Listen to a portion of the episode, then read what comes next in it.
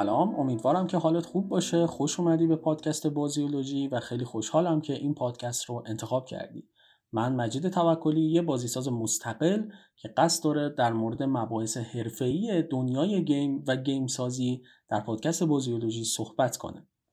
این قسمت از پادکست رو به شدت پیشنهاد می‌کنم. یعنی به نظرم تا آخرش گوش بده مخصوصا اگه بازیساز هستی. یا می‌خوای قدم برداری در راه بازی سازی چرا دارم اینو میگم؟ آقا بازی کنار رو دیگه من فکر نمی‌کنم کسی باشه لاقل اسمشو نشنیده باشه. خب حالا اگه بازی هم نکرده باشین. ولی انقدر این بازی موفق بوده که دیگه فکر می‌کنم این روزا هر گیمری اسم این بازی رو شنیده بازی کنار. ساخت استودیو امبرلب این موفقیت یه بهونه ای شد که حالا من که بازی رو بازی کردم تا آخر و واقعا لذت بردم از بازی بیام یه بررسی بکنم. ببینم آقا امبرلب چی کار کرده که تونسته یه بازی به زیبایی کنار خلق کنه و دنیا رو بگیره؟ الان واقعا کل دنیا صحبت در مورد موفقیت بازی کنار هست. خب امبرلب هم که یه استودیو مستقله دیگه. مثلا یوبی سافت نیست چه ای ای نیست که بگیم آقا کل پول داره که رفته ساخته. نه اصلا علت موفقیت اینه که مستقله. یعنی روپای خودش وایساده و توسط سازمانی ساپورت نمیشه. پس امبرلب می‌تونه یه مقایسه خیلی خوب باشه یه استودیو خیلی خوب باشه که ما بیایم ازش چیزی یاد بگیریم و به بازیسازهای ایرانی بگیم بگیم ببین این این کارا رو کرده. شما هم توی کاراتون اگه این کارو کنید درصد موفقیت و ایجاد یک محصول خوب قطعا افزایش پیدا می‌کنه.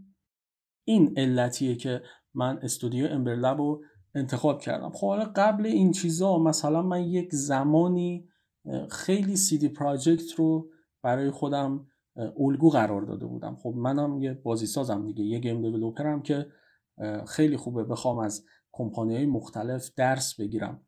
اما حقیقتا بعد از اون افتضاحی که سیدی پراجکت رو توی سایبر پانک به بار آورد که خب مفصل در موردش صحبت می‌کنم توی پادکست که ببینیم اصلا چی شد اینو اینجوری خراب کردن واقعا دیگه سیدی پراجکت اصلا ذهنیت هم نسبت بهش خراب شد و خب شرکت های دیگه هم هستن که علاقه دارم بهشون. مثلا گوریلا رو خیلی دوست دارم. گوریلا واقعا می‌تونه یه الگو باشه که بهش هم پرداختم. دو تا قسمت داریم در مورد هورایزن زیرو دوم که حتما ببینید اون پر از حرفای بسیار بسیار مفیده. اما حالا با توجه به موضوع روز به نظر من امبرلب هم الان خودش رو تبدیل می‌کنه به یک استودیو ایندی که می‌تونه الگو خیلی یا از جمله خود ما باشه که توی ایران فعالیت می‌کنیم و خب شناخت کافی از game متاسفانه بین بازیسازها احساس می‌کنم هنوز وجود نداره و هم game هم game سازی خب و از این پادکست می‌تونه مفید باشه. چون من یه سری نکته هایی رو در آوردم که این نکته ها رو می‌خوام بگم که الان کنا چی کار کرده Ember Lab چی کار کرده توی کنا که باعث شده این تبدیل به یک آی پی محبوب بشه و موفق بشه. خب سرتو درد نیارم برم سراغ اصل مطلب. ببین اولین چیزی که زمانی که کنار رو بازی می‌کنی بهش برخورد می‌کنی و می‌فهمی خلاقیت استودیو امبرلبه. من اینا رو به صورت کیوردی میگم. ببین خلاقیت. چیزی که هنوز بازیساز ایرانی توش داره لنگ می‌زنه. حالا همه رو نمیگم. من صحبتم کلیه. خودم الان بازی سازم دیگه. یعنی اینا رو دارم میگم به قصد اینکه همه استفاده کنن. نه اینکه بخوام ایراد بگیرم. نه. من احساس می‌کنم که خلاقیت تو گیم های ایرانی به شدت پایینه. یعنی اکثرشون که کلونن گیم هایی که توی کافه بازار داره تولید میشه اکثرا کلونن. خب ببین حقم دارن و حالا من کاری ندارم به این یکی دو سال اخیری که واقعا شرایط زندگی هم حتی سخت شده. یعنی شاید اصلا جوکه من بخوام بگم آقا چرا گیم ساز مثلا نمیره یه آی پی خلاقانه جدید بزنه؟ چون جواب نمی‌گیره. من خودم این کارو کردم. سر غیر قابل تصور. خب اصلا واقعا اونقدر که باید جواب بده نداد و حالا یه پولی دستم اومد که یه جورایی جبران زحمتم شه ولی نه اونجوری. اونم چی؟ سبک ماجراجویی که بابا کل دنیا پرطرفدارترین سبکه بعد تازه ما اومدیم decision making زدیم. یعنی interactive drama زدیم. همون کاری که دیوید کیج داره می‌کنه. حالا درسته نه به اون پیچیدگی داستان ولی خب به اون بحث فنی واقعا رسیدیم. تونستیم پیاده کنیم. یعنی همون کاری که دیوید کیج داره توی مثلا تصمیم گیری های هوی رین انجام میده که آقا این تصمیم رو گرفت این تصمیم رو گرفت. حالا نتیجه فرق کرد. ما اینو پیاده سازی کردیم. یعنی اولین و آخرین بازی ایرانی که با این سیستم دیسیژن میکینگ پیاده شده بازی غیر قابل تصوره.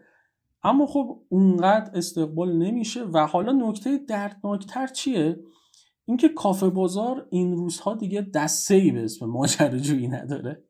یعنی کلا اومد حذف کرد. می‌دونی چی میگم؟ یعنی اصلا درد یکی دوتا نیست که. یارو اسم خودش رو گذاشته market بازی بعد دسته ماجراجویی حذف کرده. خیلی عجیب غریبه.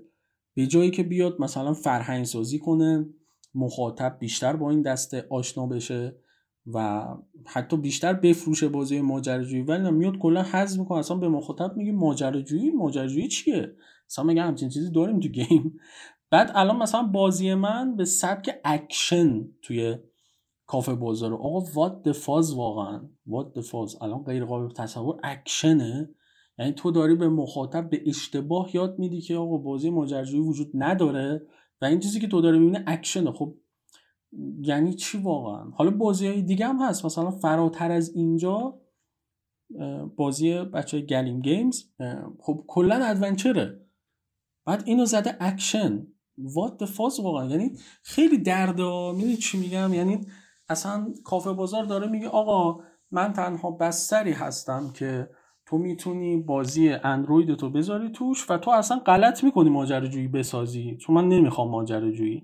و من به عنوان کسی که بازی ایرانی خیلی بررسی می‌کنه به جرأت میگم که خلاقانه ترین بازی های ایرانی ما ماجراجویی بوده. بازی های ماجراجویی بودن. حتی اونایی که کلون زدن از آقای ایکس و ایگرگ همونا هم داستان خودشو داشتن و سعی کردن خلاقیت داشته باشن. این چیزیه که ما تو بازی های دیگه واقعا نمی‌بینیم.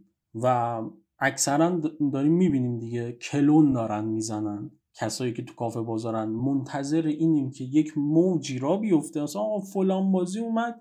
کلمه ای بود. موفق شد. حالا بنا به علتایی سریع می‌بینی بچه ها همه رفتن با سی تا چل تا کلمه ای پشت سر هم. الان کافه بازار رو اصلا فکر کنم یه دسته کلمه اضافه کرده کافه بازار. به خاطر اینکه اینقدر این product این دسته زیاد شده. خب منتظر یک موجیم که توی سینما هم همینه تو موزیک هم همینه. یعنی تا می‌بینی مثلا یه موجی گرفت آقا مثلا یه گروهی اومد موسیقی پاپ آهنگ داد. حالا ما نمی‌دونیم چی شد. آهنگ این گرفت. آهنگ چرت و که خوند گرفت. یه دیدیم از اونجا به بعد کل موسیقی ایران چرت و شد. اصلا خیلی عجیبیم واقعا. خیلی عجیبیم. بحث سر خلاقیته به خاطر همین این حرف رو دارم می‌زنم. خلاقیت یک اتفاق ویژه‌ایه که توی بازی کنا میفته توسط امبرلب من سوالم از استودیوهای ایندی ایرانی که دارن کار می‌کنن اینه. می‌خوام بهشون بگم آقا چه فرقی داریم واقعا؟ من قبول دارم شرایط داخلی سخته. اوکی میگم مثلا کاملا قبول دارم و میگم شاید حتی احمقانه به نظر برسه حرفای من. ولی خب منم بالاخره یه بازی سازم و در این شرایط دارم گیم می‌سازم دارم رو بازی خودم کار می‌کنم و سعی می‌کنم خلاق باشم. پس دوست دارم این حرف رو به بقیه هم بزنم. می‌خوام بگم ما واقعا چه فرقی داریم با اونا؟ خب ببین دیگه فکر می‌کنم ثابت شده. حتی اگه بودجه هم داشته باشیم دوست نداریم خلاق باشیم. بالاخره بازی های اومدن که با بودجه هم بودن. خب دلمون نمی‌خواد انگار خلاقیت به خرج بدیم. این که من تاکید می‌کنم روی این کیورد واقعا مهمه که دارم اینو میگم. امبرلب با خلاقیت دنیا رو گرفت در درجه اول. منظورم چیه؟ آقا همون اول بازی می‌کنی کنار رو می‌بینی دنیای منحصر به فرد خودشو داره. یک دنیای بسیار زیبا فانتزی خوشگل که بسیار شبیه فیلم های انیمیشنیه که انگار این استودیو بعد این فکتش در اومد که آقا اینا قبلا انیمیشن میساختن یا قصد داشتن بسازن بعد تصمیم گرفتن بیان توی مسیر game سازی و جالب اینجاست که اون art style رو حفظ کرده و این خیلی خوبه چون یه چیز کاملا جدید اضافه کرده به دنیای video game. واقعا تا قبل که من بازی رو ندیده بودم که اینجوری art style ش شبیه فیلم های انیمیشن باشه. یه art style فانتزی خیلی گوگلی مگولی و باحال.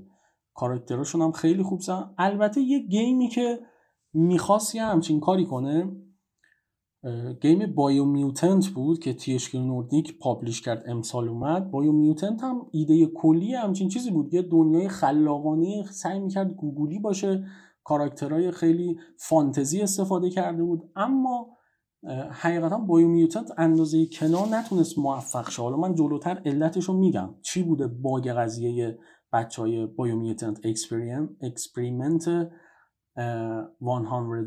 101 اگه اشتباه نکنم. اسمشون آره همین بود. اسمش. میگم که باگشون چی بوده که نتونستن مثل کنا انقدر موفق شن و اینا؟ بازیشون خیلی واقعا پتانسیل بسیار زیادی داره. حالا اینو داشتم می‌گفتم. کنا میاد یک دنیای جدید و منحصر به فرد و به توی گیمر نشون میده که همانندش رو هیچ جای دیگه ندیدی. یعنی خلاقیت از این بالاتر دیگه واقعا نداریم. و حتی کار به اینجا ختم نمیشه. Ember Lab دوست داره art style مخصوص خودش رو داشته باشه. کاراکتراش art style دارن محیطش art style دارن. این خیلی امتیاز ویژه‌ایه که Ember Lab داره به Kena اضافه می‌کنه. از اون طرف شخصیت اصلی بازی یه دختر بچه است. یعنی نیومده یه hero درست کنه. خب می‌تونه این کارایی تکراری کنه. اما نه خواسته خلاق باشه. اومده یه دختر بچه با یک سن پایینتری رو طراحی کرده که همون اصلا جذابیت بازی رو واقعا برده بالا و به شدت این بازی رو باحال کرده. پس ببین خلاقیت حرف اول امیر لبو می‌زنه که الان کل دنیا دارن میگن آقا کنا عجب بازی بوده امتیازها همه 8 9 به بالا. نکته بعدی چیه؟ ببین اگه به دنیای بازی کنا دقت کنی می‌بینی این بازی اوپن ورد نیست. شاید خیلی از گیمرها توهم اینو بزنن. خب ببین می‌خواد بگه من اوپن وردم ولی در واقع نیست. یعنی نیومده یک دنیای خیلی عظیم و در اختیار تو بذاره که تو بری قشنگ توش بچرخی و مثلا یه قسمتی معمولیتته یه قسمت دیگه بری مثلا علکی بچرخی و چهار تا کوست داشته باشه. اصلا همچین چیزی نیست. اگه دقت کنی کنار بازی خطیه. نمی‌دونم چقدر با این حرف موافق لازمه که بسیار دقت کنی به بازی. کنو یه بازی کاملا خطیه. با این تفاوت که یک محیط بزرگ داره به تو ارائه میده که بگه من اوپن وردم و من مطمئنم اکثر کسایی که کنار بازی کردن فکر کردن که کنار اوپن ورده ولی همچین چیزی نیست. این دفعه دقت کنید کل مسیرهایی که توی کنار تجربه می‌کنی مسیرهایی که توش داری یا میری به سمت معمولیتت یا اینکه باید معمولیت اونجا انجام بدی. خب یعنی اصلا مسیری نداری که بیکار باشی توش. این چی میگم؟ یا اون مسیره دیگه نهایتش اینه که جزی از اون معمولیتته یعنی باید اونجا رد بشی. زمانی ما میگیم یک بازی اوپن ورده که دنیای عظیمی داره مثل اساسینز کرید حتی بایو میوتنت به نظر من اوپن ورد تر بود چون گشت و گذار توش بیشتر احساس می‌شد تا کنا. خب ولی نه کنا در نهایت حتی جاهایی هم که دوتا راه داره در نهایت به یک مسیر ختم میشه و ادامه راه معمولیتته حالا چرا می‌خوام اینو بگم؟ اصلا ببین شک نکن که کنا توی نسخه بعدی دنیایی که به تو میده دنیای عظیمتری خواهد بود. خب اینو اصلا من شک ندارم. اما چرا اینا این کارو کردن؟ حد توانایی خودشون رو سنجیدن. این میشه کیورد دومی که می‌خوام بگم. حد توانایی خودش رو امبرلب سنجیده.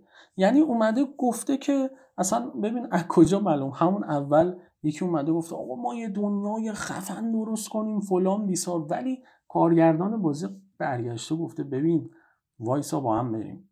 خب؟ بعد به این نشید رسیدن آقا توانایی ما توی این بازه از زمانی همچین دنیاییه که بسیار هم عالیه حرفی توش نیست. اما می‌خوام بگم چی؟ می‌خوام بگم پاشونو از گلیم خودشون بزرگتر نکردن.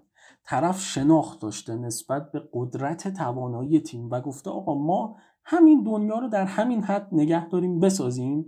حالا باشه نسخه بعد یه بودجه دستمون بیاد آدما رو اضافه کنیم بعد میایم یک دنیای خفنتر و بزرگتر هم خلق می‌کنیم.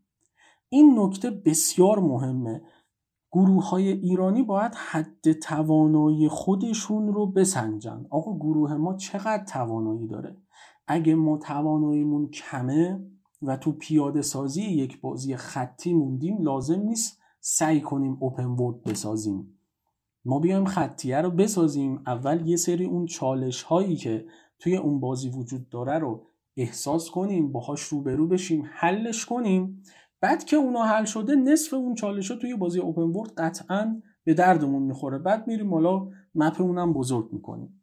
نید چی میگم به نظرم اکثر تیم های ایرانی این کارو نمی‌کنن. خود من که یک زمانی البته یه جاهایی کار می‌کردم اینو قشنگ احساس می‌کردم. آقا طرف میومد یه سناریو میذاش جلو میز ما این درست شه تا فردا شب این درست شه. خب، الکیه مگه؟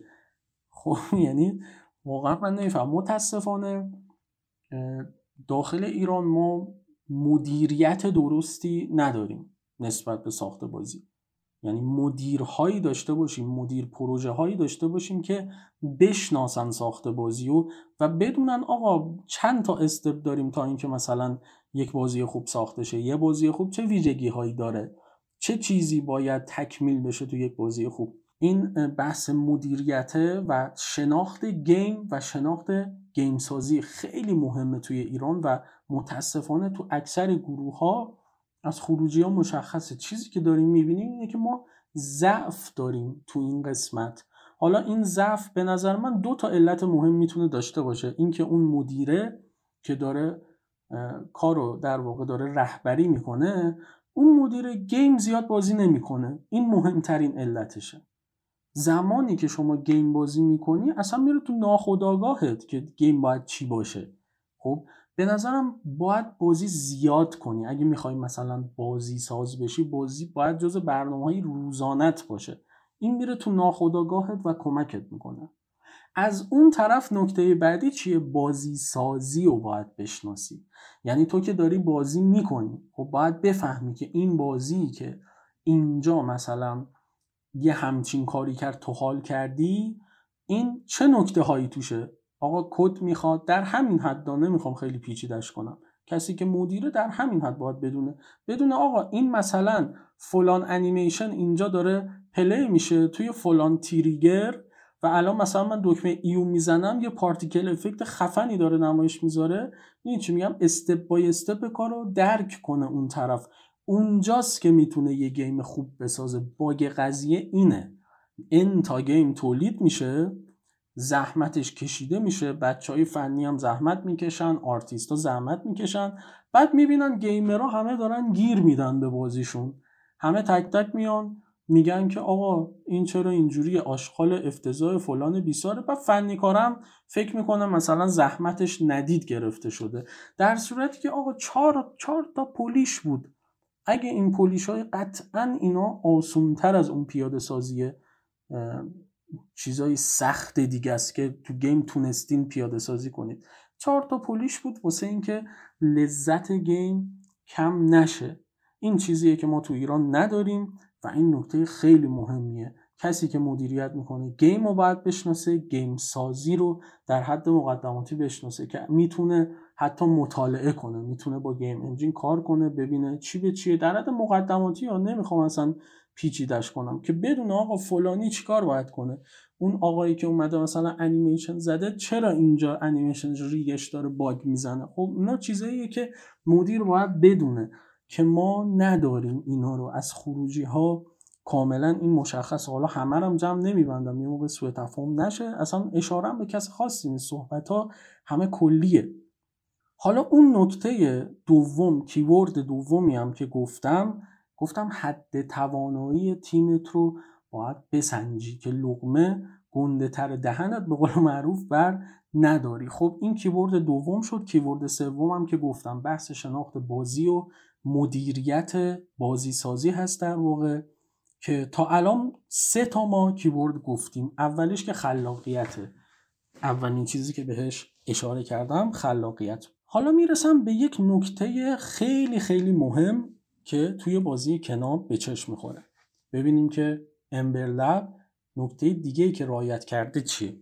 در مورد روایت داستان می‌خوام صحبت کنم. آقا کنو داستانش پایش بسیار ساده است. بیس داستان بسیار ساده است. و من خودم شخصا اصلا بیس داستان کنار رو نپسندیدم. اما نکتهش چیه؟ روایت داستان بی. یعنی همون داستان ساده ای که توی دو خط میشه تعریفش کرد اینقدر توی روایت داستان قشنگ داره کارگردانی میشه که تو اصلا لذت می‌بری. این نکته نکته بسیار مهمیه. چی می‌خوام بگم کیورد بعدی و کارگردانی کار؟ آقا کارگردان واقعا نقش مهمی داره توی خروجی بازی. کارگردانه که باید بشینه لحظه به لحظه گیم رو تجربه کنه. با توجه به اون شناخته و اون مدیریته که بهش اشاره کردم کارگردان بازی می‌کنه میگه آقا اینجاش چرا اینجوریه این بد بود؟ این نباید اینجوری شه. یا توی یه صحنه بیاد بگه خب من الان چیکار کنم که اون حسه بیشتری بده به بازی؟ یه نکته ای که من دقت کردم نسبت به بازی های موفق. اینه که آقا لحظه به لحظه کار. یعنی من اینو به جرأت میگم. لحظه به لحظه کار کارگردان بازی رو تجربه کرده و با خودش گفته من الان چیکار کنم که توی این لحظه گیمر حال کنه. حالا این حال کردن می‌تونه با یه لول دیزاین جذاب باشه می‌تونه با یه قافلگیری یا مثلا سپرایز کردن گیمر باشه ولی اینو همشون دارن بدون شک. توی چه بازی های من اینو احساس کردم؟ توی کنار خب احساس کردم. ولی توی یه بازی دیگه ای که به شدت این احساس میشه بتمنه. آقا بتمن گیمیه که قشنگ مشخصه. لحظه به لحظه بازی کارگردانی شده. اصلا شما امکان نداره لحظه تکراری توی این بازی تجربه کنید خیلی حرفه‌ایه این بازی adventure ه. بازی داره داستان میگه. و اصلا امکان نداره تو یه جای بازی احساس تکراری بودن کنی. ببین مثلا زمانی که میری Far Cry بازی می‌کنی مثلا Far Cry پنج. حالا شیشش من هنوز بازی نکردم ولی از خود gameplay هایی که تو یوتیوب اومده دیگه می‌تونم حدس بزنم چیه. فکر نمی‌کنم خیلی تغییر خاصی نسبت به پنج کرده باشه. مثلا پنج واست مثال بدم ببین یه جاهای بازی بالاخره این احساس بهت دست میده که آقا این که همونه. خب یه جاهایی داره تکراری میشه. این چی میگم؟ یا مثلا Call of Duty بازی می‌کنی همینطور. یا اصلا بازی مثلا سوم شخص حتی واست مثال بزنم. اخیرا حالا من Alan واست مثال بدم Alan مثلا من آخراش رسیدم دیگه گفتم بابا دیگه واقعا دارن بازی آب میبندن از نظر gameplay خب؟ ولی زمانی که بتمن بازی می‌کنی با اینکه خیلی time gameplay ش هم زیاده ها. ولی لامصب اصلا یه لحظه احساس نمی‌کنی که داره تکرار میشه. این چیزیه که من خیلی تو یه سری بازی ها احساس کنم بازی های Naughty Dog هم اینجوریه که نیاز به گفتن نداره. Uncharted و Last of Us و اینا هم خیلی کارگردانیشون قویه. ببین کارگردانی خیلی مهمه. باید سعی کنیم کارمون رو کارگردانی کنیم. ببین این جدا از مدیر پروژه. مدیر پروژه وظیفش اینه که ببینه کارا داره درست انجام میشه یا نه. خب کسی که حس بازی رو باید درک کنه کارگردان بازیه که باید لحظه به لحظه بازی رو از نظر من تجربه کنه. باید صبر داشته باشه حوصله داشته باشه. یه بخش بازی رو بازی می‌کنه باید بفهمه این خوبه خوب نیست. آیا گیمر لذت می‌بره یا نه؟ چیکار کنیم بهتر بشه حتی؟ اگه بده چیکار کنیم که مشکلش برطرف بشه؟ پس کیورد چهارمی که من می‌خوام بگم کیورد کارگردانی کاره. سعی کنید کاراتون رو کارگردانی کنید. خودتون رو بذارید جای گیمر و ببینید که آقا من چیکار کنم که لذت ببرم الان از این بازی. همون چیزها رو پیاده کن و مطمئن باش شانس اینکه gamer با بازیت حال کنه بسیار بسیار میره بالا. این دقیقا کاریه که Kena داره انجام میده. چه توی داستان چه توی لحظه به لحظه اون بحث gameplay ش. و اما می‌رسم به keyword بعدی که بسیار مهمه. keyword ی که ربط داره به اون بحث Biomutant بازی Biomutant که گفتم چرا مثل Kena نتونست موفق شه. حالا چیه این keyword ه شناخت game engine و توانایی. توانایی game engine. این که آقا ما game engine مون رو بشناسیم یه چیزی یادم افتاد خودم مثال بزنم. آقا بازی که من دارم درست می‌کنم و همراه دوستم محمد گروس آقا game ما environment base ه و من خب game engine م Unity بود اون زمانی که ما انتخاب کردیم. یعنی ما environment داریم. یه بازیه که توی محیط بیشتر رخ میده مراحلش. یعنی محیط باز نه اینکه محیط داخلی باشه. خب اونجایی که ما با Unity کار می‌کردیم بالاخره تسلطمون Unity بود. گفتیم آقا این game رو با Unity می‌سازیم. حالا هر جوری شد ما اینو ساختیم. خب ولی زمانی که من رفتم با Unreal Engine چهار کار کردم بعد اینکه این game حالا می‌تونم بگم دیگه ساخته شده و ابزار محیط بیرونی یعنی ابزار environment Unreal Engine چهار رو دیدم واقعا کرک و پرم ریخت. و با خودم گفتم آقا این عجب چیزیه و ای کاش ای کاش از همون اول من اینو می‌دونستم و Unreal Engine رو انتخاب می‌کردم برای اینکه بازی پیاده سازی کنم. به خاطر اینکه Unity با هزار تا مشکل داره اون چیزی رو به من میده که Unreal حالت default میده. یعنی من تو Unity حتما باید وجتیشن استودیو استفاده کنم چون خود Unity ابزار terrain ش واقعا جالب نیست نمیشه ازش چیز خوبی در آورد. و از اون طرف بسازم با هزار تا باگی که وجتیشن استودیو داره مثل مثلا ارتقا دادن به HD Render Pipeline که همچین امکانی نداره نسخه عادی وجتیشن استودیو خلاصه نگم برات اون طرف هم کلی اذیت شدیم. مثلا یه باگایی میخوردیم که اصلا نگم برات. و در نهایت خب خروجی می‌گیریم که Unreal خیلی خفنتر داره حالت default میده با ابزارش. اینه که میگم مهم شناخت game engine. ما باید نسبت به پروژمون یه game engine انتخاب کنیم و بشناسیم game engine ها چه قابلیت هایی دارن که دیگه به مشکل نخوریم. بدونیم که آقا مثلا برای ساخت بازی که محیط باز می‌خواد environment مثلا می‌خوایم بسازیم خیلی خفن باشه Unreal Engine حرف اول آخر می‌زنه. نریم سراغ Unity Unity پدر ما رو در میاره. اصلا یه باگایی توی terrain ش میخوردیم. ببین مصیبت. یعنی واقعا. بعد مثلا می‌رفتیم report باگ می‌کردیم. بعد یه هفته جواب می‌دادن که ما می‌دونیم که این باگ وجود داره و قصد نداریم حلش کنیم. اصلا ما میموندیم بابت این جواب. مثلا زده بود که آقا ما توی نسخه فلان فلان این باگو حل می‌کنیم که حالا ما میشستیم می‌دونیم که بابا این تا بخواد بیاد که یک سال میشه. یعنی من یک سال پروژه‌مو باید بخوابونم. چه خبره تو می‌خوای این باگو مثلا یک سال بعد رفت کنی و اصلا واسه مهم نیست. این چیزها توی پروژه های بزرگ که بسازید ضعفای گیم انجین ها رو بیشتر می‌شناسید. من الان واقعا میگم اگه یه بازی می‌خوای بسازی که environment base ه قصد داری که محیط های خیلی قشنگی بسازی محیط های بیرونی قشنگ مثل جنگل چه می‌دونم خیابون بیابون این چیزا. اینو قطعا برو سمت Unreal Engine اصلا به خاطر همینه که دقت کنی اکثر environment artist ها با Unreal Engine کار می‌زنن. چون واقعا Unity توی این کار ضعف داره. نمی‌تونه یه آرتیست رو راضی نگه داره که اون environment حرفه‌ای خودش رو بتونه پیاده سازی کنه. Unreal Engine واقعا بهتره. و وقت تو با Unity هدر نده. اگه game ت یه همچین چیزیه. بعدم شاید حالا تجربیات خودم رو از Unreal و Unity توی یک پادکست بگم که چیش توی Unity بهتر بود چیش توی Unreal بهتر بود. حالا کاری به این نداریم. صحبتمون سر شناخت game engine ه. و حالا ربطش بدم به اون Biomutant ه چرا دارم Biomutant رو مثال بزنم؟ آقا تیم Experiment هم به جرئت میگم شناخت کافی از Unreal Engine نداشته. چرا؟ چون نمی‌تونه یه گرافیک خوب حتی در بیاره برای Biomutant ببین بازی که فانتزیه اصلا کیفش به اینه که تو بری تو محیط بچرخی و از یه گرافیک قشنگ و زنده لذت ببری. بایومیوتن تو زمانی که بازی می‌کنی متوجه میشه آقا بازی گرافیکش مشکل داره. نمی‌دونم چرا. خیلی برام عجیبه.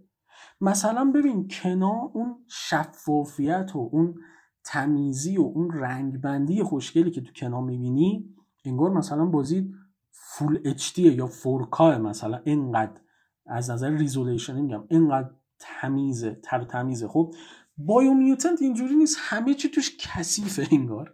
خوب کار نشد. یعنی مثلا چمنه فیلم شیدرش سیاهه بعد دوندونی داره رو صفحت screen noise میندازه. خب اینا خب برای چیه؟ بابا شما که با Unreal Engine 4 کار کردیم چرا نتونستید یه گرافیک تمیز در بیاری؟ یعنی واقعا بازی هدر رفت. ایده بازی هدر رفت. خب اون به خاطر اینکه شناخت کافی از گیم انجین نبوده و یعنی همون کاری که کنا کرد و اینا هم می‌تونستن انجام بدن. بعد احتمالا به یه جایی رسیدن دیگه دیدن گذشته از ساخت پروژه. مثلا دو سال کار کردن بعد گفتم الان اگه بخوایم اینو درست کنیم دیگه واقعا نمیشه. این همه چیزی ساختیم دیگه. این تغییره شاید زمان پروژه رو بده عقب و دیگه این مشکل تو پروژه هست. حالا من نمی‌دونم دیگه قصد دارم با آپدیت ها اینو درست کنن یا نه. اما علتش رو به جرئت میگم. عدم شناخت کافی از اون game engine ی که دارن استفاده می‌کنن. این هم از keyword پنجم. keyword شیشمی که می‌خوام بگم بسیار مهمه. خلق ارزش در مکانیک های بازی. یعنی چی؟ آقا بازی Kena Ember Lab می‌تونست بیاد بگی که منم کپی می‌کنم مثل بقیه بازی ها مثلا منم هکن هم دیگه. میام defense هم کپی می‌کنم dodge م رو کپی می‌کنم. لازم نیست مثلا خلاق باشم. اما نه ببین Ember Lab داره به این فکر می‌کنه یک ارزشی رو خلق کنه توی چارچوب game design بازی و level design بازی. این به نظر من بسیار اهمیت داره. چیزیه که واقعا تو game های ایرانی نمی‌بینیم. game های ایرانی همین که کپی کنن انگار براشون کافیه. حالا منظورم چیه؟ در ادامه اینو بیشتر توضیح میدم. اول از همه game design ش رو بیام یه نگاه بندازیم. game design یک سری ارزش ها داره. مثل چی؟ من اینم بگم یک مقاله نوشتم توی سایت بازیولوژی dot ir مقاله منو در مورد خلاقیت های Kena می‌تونید بخونید. سه تا از خلاقیت های Kena رو گفتم که اونجا مفصل در موردش صحبت کردم. البته بخش اولشه بخش دومش هم حالا بعدم وقت بشه حتما می نویسم این خلاقیت ها برای کسایی که گیم دیزاین می‌خوان یاد بگیرن به نظرم خیلی مهمه با خلاقیت بازی ها آشنا بشن حالا می‌خوام یه مثال بزنم. مثل چی؟ اینکه میگم مثلا خلق ارزش صورت گرفته توی مکانیک بازی. منظورم چی آقا شیلد کنار شما یه نگاه بندازید. Ember Lab می‌تونست بیاد بگه آقا منم مثل بقیه بازی ها همه بازی ها dodge دارن منم دارم. همه بازی ها shield دارن منم دارم.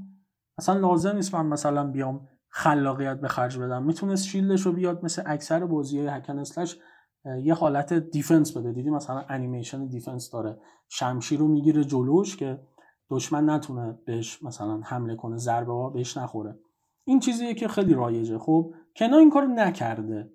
ببین داجش رو تقریبا می‌تونم بگم توی داج خلاقیتی نداره. هرچند انیمیشنش خیلی باله داجش رو یه جورایی تو همون ساختار بقیه بازی کار کرده. ولی اومده گفته آقا من شیلدم و بیام خلاقانه تر کنم. اینقدر تکراری نباشم. و اصلا یکی از علتهای موفقیت کنو به نظر من همین شیلد است که اینقدر خلاقانه درست شده. حالا این که میگم خلاقانه منظورم چه آقا شیلدی که توی کناداری هم جلوی ضربات دشمن رو می‌گیره هم باهاش پازل حل می‌کنه. دیگه از این خلاقانه تر یعنی اصلا من الان دارم واسه تعریف کنم قطعا درک نمی‌کنی مسئله رو تو بازی نکنی.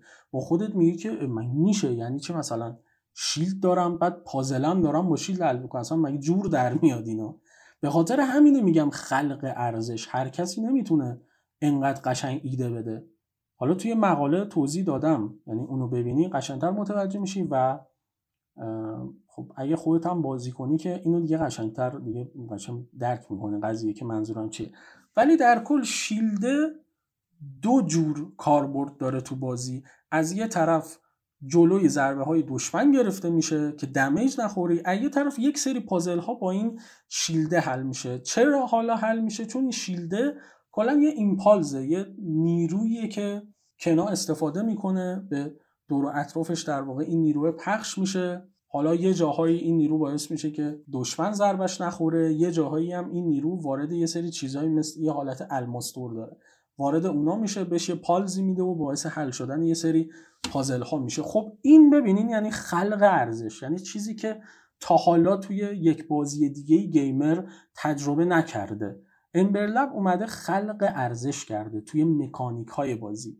یه چیزی رو درست کرده که یه تجربه جدید واسه گیمره. هیچی بهتر از این نیست که گیمر یه تجربه جدیدی رو حین بازی احساس کنه. من خیلی توی بازی دویل میکرهای پنج زمانی که بازی می‌کردم اینو احساس می‌کردم. یعنی کپکام قشنگ یه حسی به من وارد کرد با بازی دویل میکرهایی که من تجربه نکردم تو بازی دیگه. انقدر تنوع داشت این بازی. هی کاراکتر عوض می‌شد هی می‌رفتی چیزهای جدید حرکت های جدید آنلاک می‌کردی. خب یه حس جدیدی رو من تجربه کردم توی دویل میکرای که توی بقیه بازی ها تجربه نکرده بودم. این یک نکته بسیار کلیدیه و اسم اینو من می‌ذارم خلق ارزش در مکانیک های بازی که باعث میشه در نهایت یک تجربه جدیدی برای گیمر خلق بشه. نکته بعدی چیه؟ level design سرگرم کننده. آقایی که داری gameplay بازی رو میچینی خودتو جای گیمر بذار. با خودت بگو من چیکار کنم گیمر من سرگرم بشه. Kena به صورت بسیار عجیبی و به صورت بسیار جذابی این کار انجام میده. یه مثال دیگه از این بازی یادم افتاد توی خلق ارزش ها الان یه توضیح بدم که خب به سرگرم کننده هم خیلی ربط داره. ولی باز هم به نظرم خلق ارزشه. ببین یه جایی هست تو کنا یه چیزی آزاد می‌کنی یه قدرتیه. حالت بمب داره. پرت می‌کنی بمب رو روی یک سری پلتفرم ها بعد اینو میتره کنی بمب رو مثلا با تیر میتره کنی خب؟ میتره که این بمبه پلتفرم یه دفعه میان اون بالا. بعد می‌تونی ازشون هی جامپ کنی ردش اینقدر من لذت بردم از این خلاقیت. یعنی واقعا نمونهش رو تو هیچ بازی دیگه تا حالا ندیده بودم. یعنی کیف کردم. گفتم ببین چقدر قشنگ امبرلب داره روی گیم دیزاینه کار می‌کنه. یه تجربه جدیدی داره به من میده و داره منو سرگرم می‌کنه. بعد ببین این خلق ارزش صورت گرفته توی بازی. حالا تا آخر بازی انقدر قشنگ تو رو با این مکانیک سرگرم می‌کنه که اصلا تو امکان نداره بگی بابا بسه من خسته شدم انقدر بوم انداختم اینجا. خب یعنی این شاهکار لول دیزاین ها حالا من یه جاهایی یه چیزهایی دیدم واقعا نمیشه الان توضیح داد. می‌دونی تا خودت بازی نکنی تجربه نکنی یه حرکت های خیلی قشنگی دیدم تو لول دیزاین این بازی. مثلا تیر می‌زنی سکوه برعکس میشه بعد میری اونور باید یه تیر دیگه بزنی هم بپری رو. اصلا یه چیزای خیلی باحالی. میام توضیحش واقعا الان بدم شاید درک نشه. گیم رو باید بازی کنی.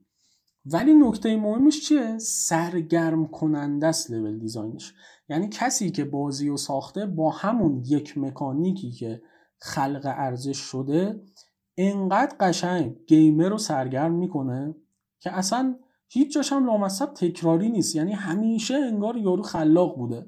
همیشه تونسته از همون مکانیک 20 بار 30 بار استفاده کنه تا آخر بازی. انتقادایی هم دارم و حالا در نهایت شاید یه اشاره کنم. مثلا جای یه مکانیک دیگه خیلی تو بازی خالی بود. یعنی فصل آخر و قشنگ معلومه که با همون مکانیک هایی که تا الان داشتی داره سرگرم کن ولی بازم بد نیست. یعنی نمیشه گفت بد. می‌تونست جذابتر این باشه فصل آخرش. اما نکته اینجاست که با همون مکانیکه این یه فصل رو در آورده. یعنی انقدر خلاقیت داشته که با همون مکانیک انقدر تو رو سرگرم کنه که تو باهاش دو تا فصل مشغول شی. اینم خیلی نکته مهمیه keyword شماره 6 که میشه سرگرم کننده باشیم. پس زمانی که ما gameplay بازی رو داریم میچینیم باید بگیم آقا گیمر چجوری می‌تونه سرگرم بشه با بازی ما؟ و هم چیزایی رو براش بچینیم که احساس می‌کنیم بیشتر داره با بازی حال می‌کنه بیشتر سرگرم میشه. و اما می‌رسیم به کیورد آخر که یه نکته بسیار مهمه که من بین تیم های بازیساز ایرانی واقعا اینو نمی‌بینم. چیه این نکته؟ همدلی برای ایجاد یک اتفاق بزرگ. این چیزیه که تو اکثر استودیوها استودیو خارجی حتی استودیو مستقل واقعا قابل لمسه. دیگه با عملشون نشون میدن. مثل چی؟ مثلا مثل Playdead مثل Asobo Games که A Plague Tale رو زد. واقعا فوقالعاده کار کرده. مثلا آدم باورش نمیشه. مثلا یه شرکتی که Microsoft Simulator زده الان بیاد یک بازی داستانی انقدر قشنگ بزنه که البته بازیش به نظرم خیلی نادید گرفته شده. بازی A Plague Tale یکی از زیباترین داستان هایی که توی بازی ها من دیدم مخصوص این بازی بود و از همه مهمتر چقدر موزیک این بازی قشنگه. یعنی برید اصلا soundtrack ش رو گوش بدید. A Plague Tale اگه بازی نکردی حتما تجربهش کن چون مطمئنم پشیمون نمیشی از تجربه این بازی. خب زیادن. استودیوهایی که قشنگ من اینو احساس می‌کنم. براشون مهمه که الان ما داریم تایم می‌ذاریم. یه اتفاقی بیفته. این چیزی که داریم درست می‌کنیم بتونه یه اتفاقی رقم بزنه. این چیزیه که توی اکثر استودیوهای بازی سازی داخل استودیوی بازی سازی داخل واقعا دیده نمیشه. ببین من خودم سر پروژم با خیلی صحبت کردم. با environment artist صحبت کردم با artist UI های کاربری صحبت کردم با تیردی مدل صحبت کردم انیمیشن و خیلی های دیگه. چون اینا خب نیازه برای ساخت پروژه. ولی خیلی بده که می‌بینی آدمی پیدا نمی‌کنی که بخواد یه کار بزرگی انجام بده. آقا دی پراجکت چجوری ویچر زد؟ ویچر که یه دفعه از آسمون نیفتاد پایین که بگه من ویچرم منو برید بفروشید. نه. ویچر قطعا با بدبختی ساخته شده نسخه اولش. قطعا با بیپولی ساخته شده. اصلا امکان نداره بازی ساز بیپولی نکشه. اصلا واقعا امکان نداره. چون یه چیز طبیعیه. ببین کار هنری همینه. خب یعنی فقط هم مختص بازی سازی نیست. یک کارگردانم برای ساخته یه فیلم بیپولی می‌کشه تا فیلمشو بسازه. مگه رضا دورمیشیان نبود؟ رفت فرش خونش رو فروخت. حتی اگه اشتباه نکنم خونش هم فروخته بود. سر اینکه خرج فیلماشو در بیاره. و توی موزیک هم همینطور. یه خوننده تا بخواد آلبومش رو بزنه خب بالاخره ببین یه چیز طبیعی هم هست دیگه. تو مثلا یه هنری رو داری. خب هنرت هنوز ثابت نشده. مثلا اولین کارته. و از اون بر هیچکی رو نمی‌تونی پیدا کنی که تو رو حمایت کنه. خب طبیعتا تو باید با دست خالی یه چیزی بسازی. همه بفهمن که ای خب اینم بلده. بعدش حالا بعدم شاید تهیه کننده و ساپورت و اینام پیدا کنی. خب این واقعا ربطی به این نداره که ما تو ایرانیم اونا تو خارجن. نه حالا ما داریم کسی رو مثال می‌زنیم که توی لهستان بوده. آقا ایران که جنگ جهانی دوم بهش نخورده که. نه چی میگم؟ خب خیلی بدتره واقعا. قضیه. کسی رو مثال می‌زنم که تو لهستان بوده سیدی پراجکت رد. چی شد که ویچر شد ویچر؟ اصلا شک ندارم. یک تیمی بوده که منتظر این بودن که یک اتفاقی رو رقم بزنن. یعنی خواستن از ته دلشون خواستن. ببین زمانی که می‌خوای زمانی که میگه آقا من می‌خوام یه اتفاق بزرگ رقم بزنم پای بیپولیش میمونی پای شرایط سختش میمونی.